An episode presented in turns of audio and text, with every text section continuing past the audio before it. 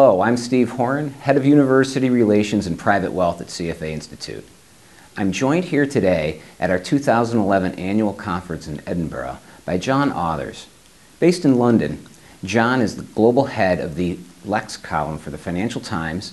He's been with the newspaper for over 20 years. And his most recent book, The Fearful Rise of Markets, looks at the recent financial crisis through the lens of principal agent problems, the moral hazard problems, and the evolution of markets and financial market theory. John, thank you for joining us. It's a pleasure to be here. Your book covers a lot of ground, mm. uh, but one particular piece resonated a, a, bit in the conference, and that was uh, the prospect of uh, going back to the gold standard and the mm. wisdom behind that. Right. Um, could you speak a little bit about what your view on that is? Well, uh, uh, I I have some of my best friends believe in the gold standard. I certainly uh, don't go along with them on, on that. There simply isn't enough gold in the world to do this. I mean, the, my favourite uh, statistic is that uh, if you took all the gold that had ever been mined and uh, produced and put it into one big cube, uh, it would be a, a, cube about 10 metres uh, across each way. Um, so you could fit it comfortably into one modern supertanker. It's a very dense metal, so the supertanker would sink, but there isn't very much of it. It's uh, with the, the expansion of the world that we've had since uh, the gold standard, and the gold standard was already too restrictive when it was finally uh, in its final incarnation abandoned in 1971. There plainly isn't enough of it. Um, so, uh, at the level of whether it should be gold, um, I cannot see a way of returning to the gold standard. Now, that doesn't necessarily mean that I, I don't think that the uh, the departure from the gold standard and the move to fiat currencies didn't have huge impacts on uh, on all that has followed. Would there be any other commodity on which we could base a currency? You talk about uh, the oil standard in your book, for example. Mm. I, am not sure how you would do it formally, but in terms of uh, in terms of the practicalities on the ground, uh, yeah, what I argued was that whether you like it or not, we've moved to an oil standard. Um, what I mean by that, it's fascinating if you if you look at the 1970s, which is obviously a very bad uh, decade for the, the Western economy, uh, and in large part that was because of the great oil price spikes of that decade in 73 and, and 80. Um, and obviously there were big political reasons why OPEC behaved in the way that it did. But if you take a chart and look at the oil price in terms of dollars and then compare it to the oil price in terms of the amount of gold it would take to uh, buy a barrel of oil, there's a remarkable difference. Um, in many ways, those two great oil price spikes were, were oil producers who were being paid in dollars making the uh, adjustment necessary to still be paid as much in gold as they were before. The price, you, the price of oil in gold actually falls through the 70s and corrects back up when you see the the price spikes. Now, similarly, uh, in the last decade, I would argue that you again saw currencies effectively on an oil standard. You saw a steady rise in commodity prices in general, and obviously oil, because of its importance, takes most attention through most of the last decade.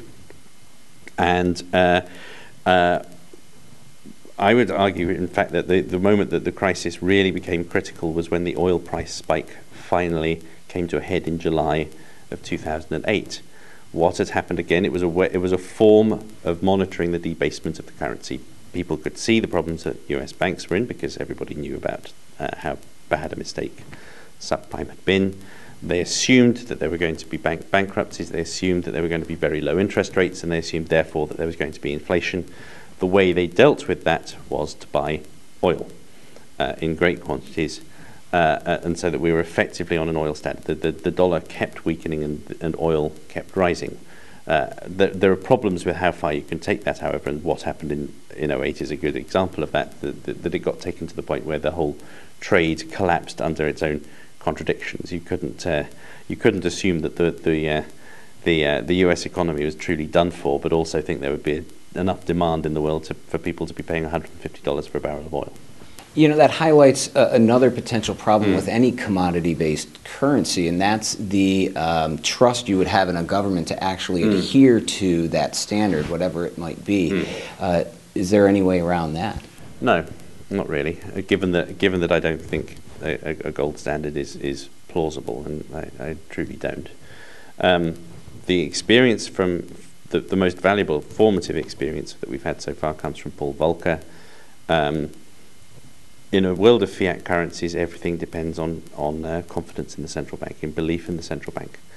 Um, Volcker, uh, and if you look at if you look at the history, didn't necessarily come to office intending to do this at the Fed, but uh, Volcker decided that he had to declare war on inflation and prove to the world that he was serious about it, and that meant pushing up interest rates to levels that we currently think of as you know un- unimaginable, really, 15%, um, far higher than, than the, the, the levels that the, uh, the, the most troubled European peripheral countries are having to pay on their debt at the moment. After he had done that, shown that he was willing to stay there, stay the course while the US had a self-inflicted recession, then you see the, the remarkable steady decline in bond yields that went on for a quarter of a century thereafter. Um, I don't see an alternative for um, rigorously independent bank, central banks in which in which um, uh, in which investors uh, and people generally have confidence, uh, behaving in such a way as to, to maintain that confidence. Uh, given the situation we're in now, that obviously implies that uh, uh, it's going to be quite difficult. John, thank you for joining us and sharing your thoughts about the, the problems with the gold standard. Thank you. And thank you. To browse our catalog of other multimedia products, visit us on the web at cfawebcasts.org. Copyright 2011 CFA Institute. No part may be reproduced, stored in a retrieval system, or transmitted in any form or by any means, electronic, mechanical, recording, or otherwise, without the express prior written permission of CFA Institute. This program is designed to give accurate and authoritative information in regard to the subject matter covered. It is distributed with the understanding that CFA Institute is not engaged in rendering legal, accounting, tax, investment, or other expert advice. If legal advice or other expert assistance is required, the services of a competent professional should be sought.